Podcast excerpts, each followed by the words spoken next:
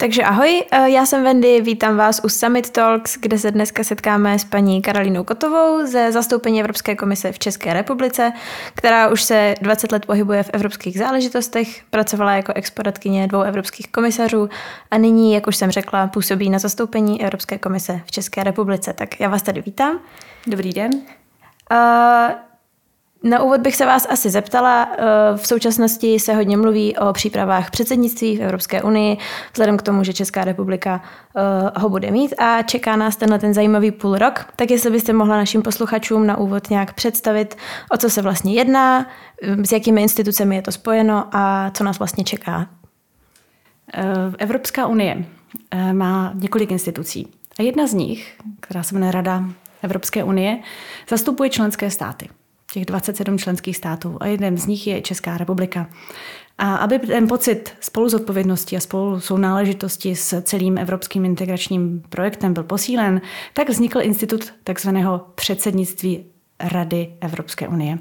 A ten je rotační, to znamená, že těch 27 zemí se střídá každého půl roku a předsedá na různých úrovních eh, v Radě Evropské unie. Když říkám na různých úrovních, tak je tam úroveň premiérů a hlav státu, což je v případě České republiky premiér Fiala.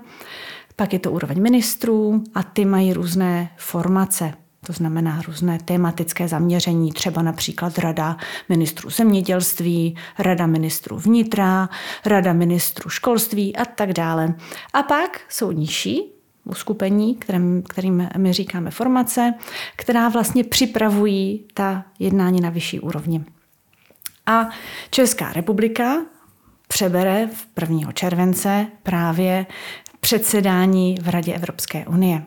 Rada je důležitá z toho důvodu, že je takzvaným aktérem při schvalování evropské legislativy. Evropská komise ji navrhuje, ale ta legislativa nemůže vstoupit v platnost, pokud ji neschválí Rada Evropské unie, tedy členské státy a Evropský parlament.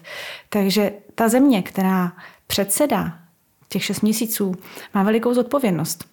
Eh, jednání vést, předpřipravit právě dohodu, vyjednávat kompromisy a do jisté míry se snažit i nějakým způsobem nasměrovat eh, vývoj a dění eh, v Evropské unii, tak aby odrazili dlouhodobé priority dané země. Takže je to určitě pro Českou republiku veliká příležitost. Ještě mi dovolte zmínit, že aby tam byla nějaká návaznost a kontinuita, tak eh, ta předsednictví na sebe navazují v takzvaném triu.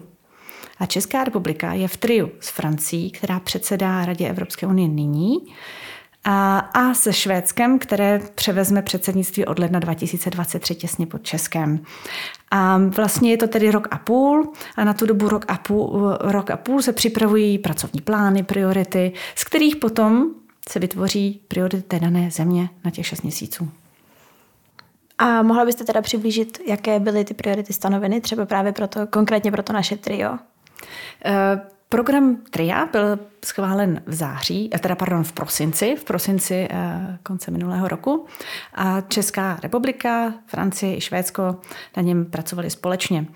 Čili on není ještě úplně tak detailní, jak potom jsou ty priority každé té země, ale dává nám to už poměrně jasný rámec toho, co očekávají ostatní a, a celá Unie, že se bude dít. Takže logicky v prosinci jsme tady neměli samozřejmě ještě eh, válku na Ukrajině. Mm, soustředili jsme se především na obnovu ekonomiky a hospodářství po dvou letech pandemie, které dopadly, měly sociální dopady, měly eh, ekonomické, finanční dopady.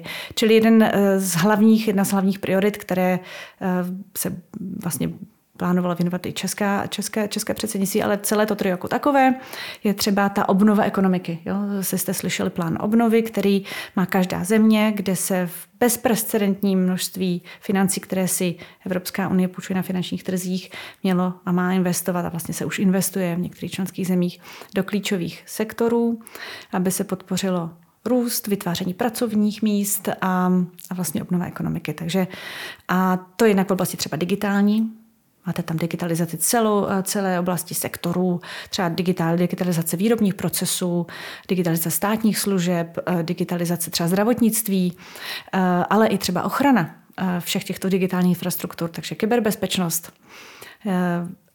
nebo v oblasti ochrany klimatu, teď tudíž velké prostředky na investice do energetické soběstačnosti, do energetické účinnosti, aby jsme spotřebovali méně energie na vyteplování našich, naše topení, třeba na nebo veřejných budov a, a transformace třeba energetiky taky směrem k většímu využití obnovitelných zdrojů. Čili je tam celá škála návrhů a, a, a plánů, které nepůjdou jenom napříč českým předsednictvím, ale tím francouzským, tím švédským. Takže do jisté míry ty priority jsou dané, aspoň rámcově. A potom v rámci nich ty detaily, na tom eh, bude každá země nějakým způsobem eh, pracovat a, a podle svých, řekněme, dlouhodobých plánů a vizí, které má, si je poupraví. No a zároveň asi platí, že vlastně ty uh, priority musí být nějakým způsobem přizpůsobitelné tomu, co se aktuálně děje, že jo? Jak už jste zmínila, když byly priority poprvé stanovovány, neměli jsme tady válku. Uh, mě by zajímalo, jak si právě myslíte, že třeba se to posune, jak, jak moc bude uh, vlastně potom to předsednictví schopno věnovat pozornost těm prioritám, které se nastavilo, když vlastně nám do toho zasáhnou události, jako je tohle. Tak to je bez zesporu absolutně nejzásadnější vývoj a ne, ne, řekněme, ne, neplánovaný vývoj. Válku snad nikdo nikdy neplánuje, aspoň ne v, našich, eh, v našem světě humanitním a západním.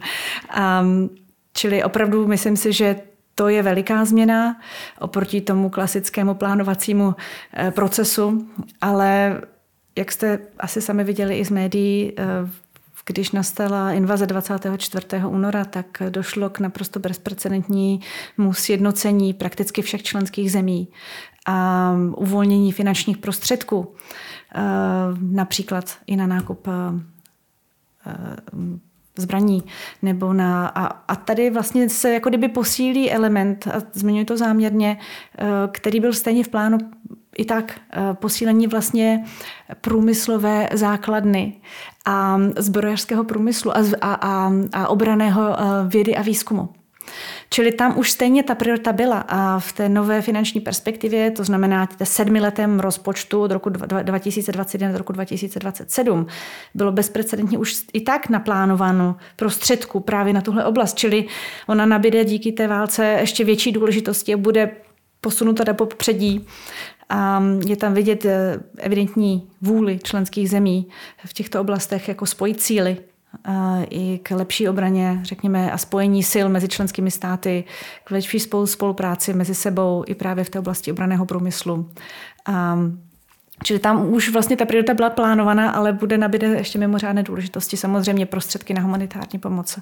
A konec konců, jestli si to člověk snad může přát eh, i poválečnou obnovu Ukrajiny. A když dneska asi by se nikdo soudny nedokázal úplně odhadnout, kdyby to mohlo skončit. Všichni si přejeme, že aby co nejdřív. Že? A samozřejmě to bude dopad uh, i na ten evropský rozpočet, i na, ten, i na ty priority. A ne, nepochybuju, že tam bude vůle společná, jednotná všech zemí uh, do toho investovat. A Česká republika v tom bude samozřejmě během těch šesti měsíců hrát klíčovou roli.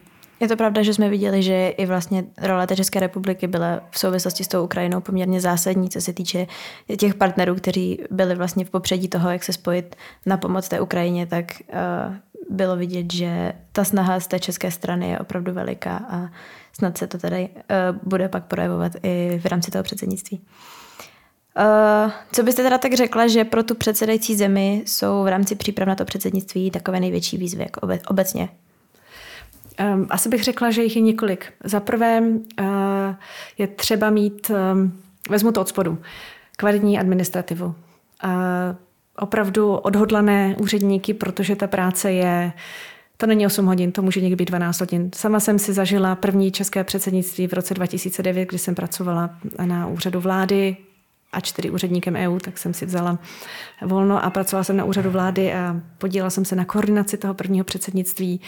A musím říct, že mám velkou důvěru v, vlastně v české úředníky, které jsem sama viděla v akci. To předsednictví je náročné, nejsme v zemí, jako je Francie, kde by vlastně byla mohutná státní, státní aparáta, tak si myslím, že ta příprava a ta průprava těch úředníků je, je dobrá. Viděla jsem ji, vycházím z toho, neúčastním se samozřejmě těchto příprav, ale mám velkou důvěru a, a z vlastní zkušenosti musím říct, že si myslím, že tady ta část bude, bude velice dobrá. Pak je třeba ta část politická, to je v každé zemi obecně, protože ten daný ministr v té formaci, o které jsem mluvila na začátku, třeba Rada ministru pro životního prostředí, budete své radě předsedat. Bude udělovat slovo těm ostatním ministrům z Francie, z, z Řecka a bude to jinak uzavírat. A a bude se snažit dosáhnout nějakého kompromisu. Čili ta, ta role bude nesmírně důležitá i vlastně toho politika během těch šesti měsíců. A, a tam samozřejmě ta, ta příprava je taky nutná. A, ale platí to pro všechny státy, protože ministři ve všech členských zemích mají spoustu práce i doma, na domácím poli, protože každá země má své výzvy. A k tomu jim přibyde ještě tahle evropská role a ta bude velice důležitá. Čili i takové neformální vztahy, takové to eh, předjednání, telefonování si dopředu, sladění si pozic, aby prostě to potom ten kompromis a, a ta dohoda uh, byla, byla, uh, byla dosažitelnější. Že? Takže ta, to je další úroveň přípravy, která uh, asi nemine ani Českou republiku, republiku jako neminul žádný jiný členský stát. A um, samozřejmě myslím si, a to je asi podle mě jako momentálně pracující na zastoupení Evropské komise v České republice největší uh, výzva a, a, a současně chovám mnoho nadějí, že by to mohlo uh, přinést i větší pocit sounáležitosti v obecně ve veřejnosti, čili ta komunikace směrem k veřejnosti české, uh, toho, že jsme součástí evropského projektu, že se na jeho utváření a směrování plně podílíme prostřednictvím našich zvolených zástupců v parlamentu a ve vládě. Um, mám velkou naději, že to bude využito těch šest měsíců, aby se, aby se tento postoj českých občanů a pocit sounáležitosti s evropským projektem posílil. Eh, vy jste zmínila, že jste se podílela na přípravách toho posledního českého předsednictví v roce 2009. Eh, myslíte, že byste mohla tedy našim posluchačům poskytnout trošku vhled do toho, tedy jaké to tehdy bylo, co byly největší výzvy a jak si třeba myslíte, že se to bude letos slyšet? Um, Můžete se samozřejmě velice dobře připravit a nemám pochyb, že české předsednictví, tak jako předtím, tak jako nyní, se na té se zodpovědně připravuje na jednání. A, a potom, ačkoliv máte všechno připravené, tak vám do toho nějaký vývoj událostí doslova s proměnutím hodí vidle, což se stalo i v roce 2009 vlastně na Blízkém východě, začalo to konfliktem na Blízkém východě, pak byla následná eh, krize mezi tehdy Ukrajinou a Ruskem a vlastně následně i z, v Evropě, protože byly, jak jistě víte, uzavřeny kohoutky dodávek plynu do Evropy. A byly členské státy, které musely, eh, jako Slovensko a Bulharsko, vlastně, řekněme, pozastavovat dodávky do některých eh, výrobních Eh, subjektů, aby zajistili dodávky v, do domácností, které jsou prioritní. A to prosím pěkně v lednu, v prosinci, to znamená opět v zimních měsících. Takže najednou všechno, co se připravilo, bylo třeba přeorientovat. Um, ale myslím si, že České předsednictví v té době se s tím popralo mimořádně dobře. Tehdejší premiér vlastně byl za přítomnosti i vlastně zástupců z evropských institucí účasten dohodování mezi tehdy ukrajinskou a, a, a ruskou vládou a vlastně podařilo se da, nějaké dohody najít.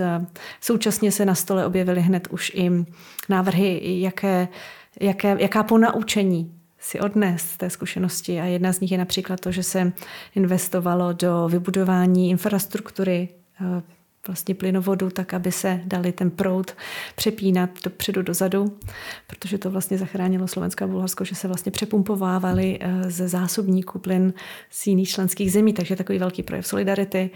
Um, a třetí nečekanou věcí byla samozřejmě finanční krize. Takže vidíte, máte to všechno připravené, eh, a, ale tak, jak se s tím tedy Česká republika poprala, nechám stranou pád vlády, ale budu se soustředit pouze na ten, na to, na ten aspekt jako kdyby státní zprávy a tak si myslím, že to bylo vnímáno velice dobře i evropskými partnery. Takže i odkud, odtud pramení má víra, že i tentokrát, byť tam bude nečekaných věcí, určitě opět nesčetně se s tím popere hrdině a úspěšně. No, budeme doufat. Eh, tak já bych se možná přesunula tedy k tématu té Evropské komise, eh, vzhledem k tomu, že pracujete na eh, jejím zastoupení v České republice. Tak mě by zajímalo právě, jestli třeba má komise vytyčená nějaká témata v souvislosti s předsednictvím a vůbec vlastně do jaké míry do toho může ta komise zasahovat nebo mluvit do těch příprav? Evropská komise, my jsme velice um, zorganizovaná instituce. My máme nejenom rozpočtové plány na několik let, ale máme i, i tematické programy. A každý rok na podzim schvalujeme takzvaný pracovní program komise na ten rok následující. E, není to nic, co bychom si doslova vycucali z prstu. Je to většinou dáno nějakými prioritami, které jsou potom dohodnuty mezi premiéry na Evropské radě. Čili například, když padne rozhodnutí, že se budeme soustředit na oblast bezpečnosti, máme Evropskou bezpečnostní strategii, tak samozřejmě se to promítne do toho pracovního programu, protože prostě bez politické dohody a schody mezi členskými zeměmi ani my jako Evropská komise nemáme příliš šancí prosadit nějaké, nějaké vize. Čili tam ta propojenost jako obousměrná je.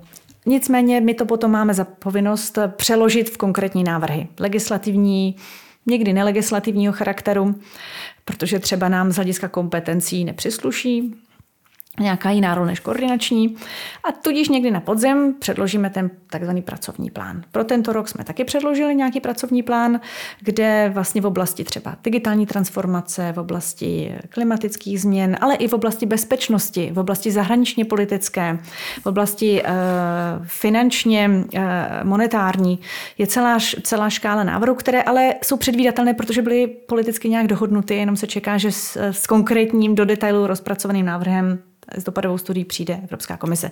Čili my takový plán máme a, a předkládáme ho, ten je potom následně diskutován v Radě Evropské unie i parlamentem a do jisté míry se potom prolíná i s těmi prioritami těch různých předsednictví. A, ale současně dává nějaký dlouhodobější pracovní plán um, i vůči členským státům, vůči veřejnosti a, a je jasné potom, co se od nás dá očekávat. Eh, máme i dokonce kalendář, který návrh bude předložen, aby se s tím dalo počítat a legislativní partneři, což je Rada EU, tedy členské státy i parlament s tím mohou počítat. Když řekneme, že třeba v květnu předložíme eh, návrh eh, k, tomu, jak nakládat s plasty, tak už se samozřejmě všichni experti na v jiných institucích začnou jako domlouvat, co a jak, kdy se to předloží. I ta předsednická země může naplánovat, do kterých pracovních skupin, to jsou ty nižší úrovně pod těmi ministry, se to začne diskutovat. A to je způsob, jakým my pracujeme. A ještě by mě zajímalo teda, jaká je vlastně celkově role těch jednotlivých zastoupení v těch jednotlivých státech vlastně, jsou vlastně ve vztahu s tou institucí, která je napevno uh, v tom Bruselu. Myslíte stále zastoupení ano. daného členského ano. státu? To jsou klíčoví aktéři, protože uh, vše, každá země má své stále zastoupení v Bruselu a pracují na něm diplomaté, kteří jsou vysláni jednotlivými ministerstvy z toho svého, té své země. Zaštiťuje to většinou ministerstvo zahraničních věcí, tak jako v českém případě. A jsou tam lidé, kteří jsou experti ve své oblasti, protože to jsou potom ti lidé, kteří chodí na ta každodenní jednání těch pracovních skupin a připravují tu dohodu k těm různým legislativním návrhům nebo nelegislativním, o kterých jsem hovořila, eh, než se dostanou k těm ministrům. Spousta věcí se dá dohodnout na té expertní úrovni. Eh, častokrát v novinách čtete o tom, že se ministři nedohodli. Většinou jsou to opravdu jenom zlomky, protože tady tito experti, kteří pracují pro ten svůj stát v rámci Rady Evropské unie, kolikrát už 95% všeho dohodli, protože se nejedná o sporná témata. Jde o to vyjasnit si třeba technické aspekty, jak který stát rychle je schopen třeba tu reformu uskutečnit, jak rychle je třeba schopen do toho, do té reformy investovat peníze. A to se všechno dohodne a pak jsou třeba ty citlivější aspekty, které jdou těm pánům ministrům nahoru. Takže to zastoupení je klíčové pro každou zemi. Každá země tam má své experty a ti potom mezi sebou se potkávají, pracují společně a vlastně jsou základem takového toho, té kultury kompromisu, na kterém celý evropský projekt funguje. Dobře, děkuji. Uh, tak uh, jestli se můžeme přesunout konkrétně vlastně k vaší práci, k vašim zkušenostem uh, právě v komisi. Uh, Zmínila jsem, že jste byla poradkyní dvou eurokomisařů. Jestli byste nám mohla přiblížit, eh, o koho se týkala, nebo minimálně jaké agendy eh, se ti eurokomisaři, pro které jste pracovala, jakou agendou se zabývali? Um, oba dva. Uh, jednak to byl pan místopředseda Evropské komise italský, bývalý italský minister zahraničních věcí Franco Frattini v roce 2005 až 2008 a paní Cecilia Malmström, což je švédská politička, která byla komisařkou v letech 2010 až 2014 tak jak, jak Ital, tak eh, vlastně tato švédská eh, paní komisařka měly mm, zodpovědnost za oblast eh, vnitřní bezpečnosti a migrace a mm, Schengenu, boje s terorismem, prostě klasické, te, klasická témata v oblasti kompetencí, řekněme, ministerstva vnitra. A čili v, obě, v obou jsem pracovala v onom sedmičleném týmu poradním.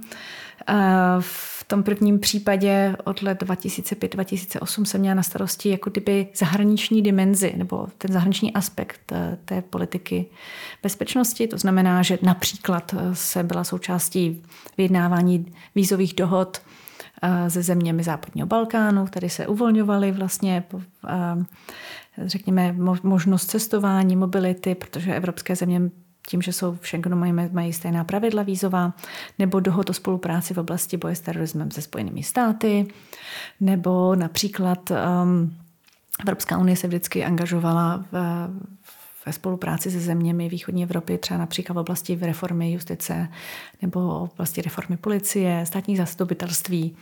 Uh, takže tady vlastně v té zahraniční uh, dimenzi těchto, těchto politik Později u paní komisařky Malmströmové, tedy 2010-2014, tak to byl, tam se měl na starosti reformu Schengenu. Samozřejmě ten poradce to nemá sám na starosti, to je všechno týmová práce, to je celá plejáda kolegů. A, a navíc boje s nelegální migrací. Takže ochrana hranic, vlastně boj s organizovaným zločinem, tedy pašerák, jak se častokrát říká.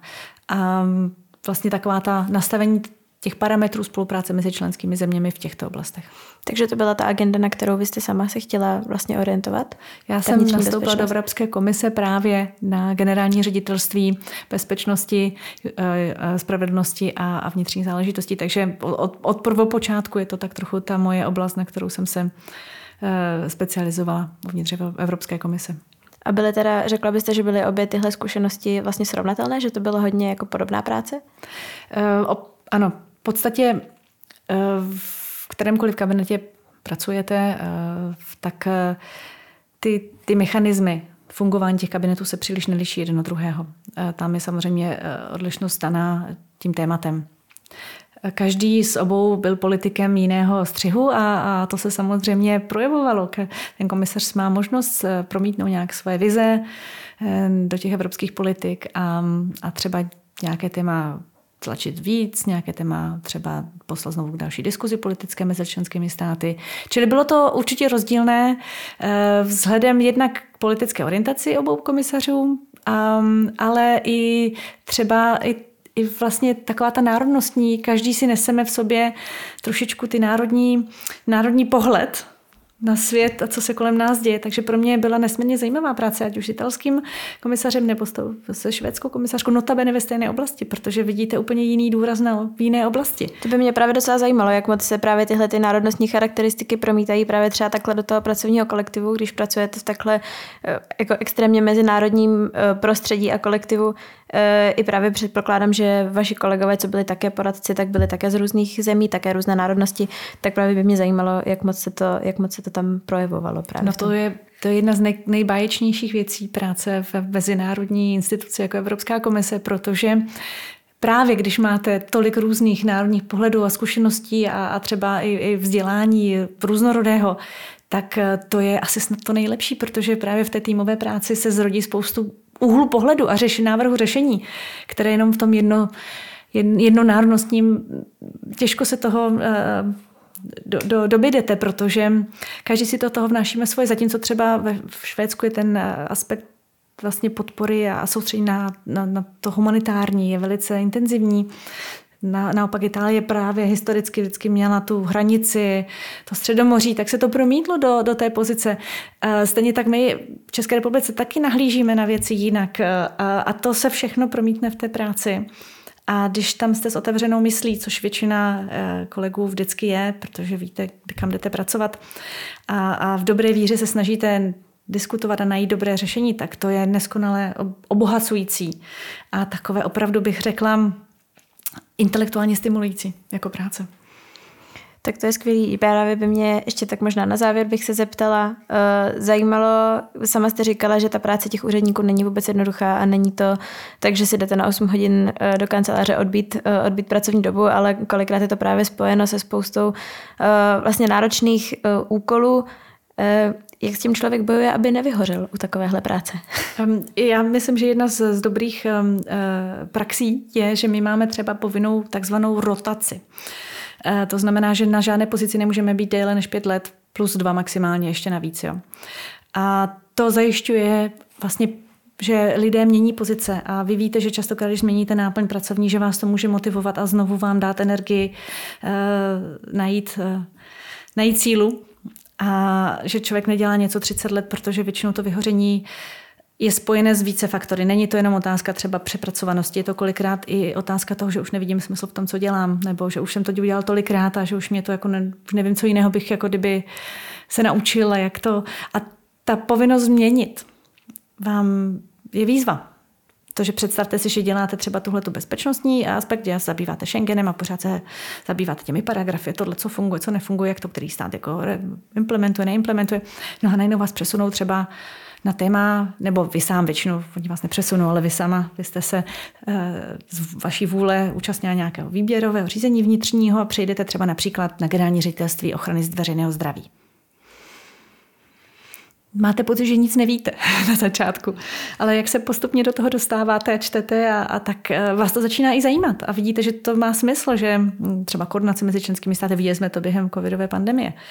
Eh, to je oblast, kde není moc téměř žádná kompetence evropská, kde si to každý členský stát řeší logicky za sebe, ale až nám ta pandemie trošku nastavila zrcadlo a byli jsme nuceni spolupracovat, například právě v nákupu vakcín. Protože síla 27 eh, zemí dohromady je úplně jiná než jedné, jedné země. Že? Takže najednou vám to dává smysl a, a ta změna vás může vlastně vám pomoct tomu vyhoření předejít. Takže je to něco, co sama vnímáte i tak, že je vlastně dobrý tu pozici přece jenom takhle měnit a vždycky se třeba zaměřit na něco, na nějakou trošku jinou oblast. Já se domnívám, že to je velice dobré opatření. jsem v komisi 17 let, takže jsem motivovaná i nadále. takže už jste prošla taky poměrně velkým asi množstvím těch, eh, těch pozic a Přesně těch tak. agent a tak. Přesně tak. Kde se vám líbilo nejvíc? Mně se, já jsem taková přirozeně optimistická natura, takže mě se, já si najdu to dobré na všem. tak to si myslím, že jsme to zakončili na velmi uh, pozitivním, uh, na velmi pozitivní notě. Takže já vám moc děkuji za to, že jste tady za námi přišla si popovídat uh, o tom, co nás čeká a nemine, o tom, jak to funguje a poskytla nám takhle pěkný vhled do té práce. Myslím si, že to určitě naši posluchači ocení. Takže já ještě jednou moc děkuji. A já také děkuji a přeju krásný den.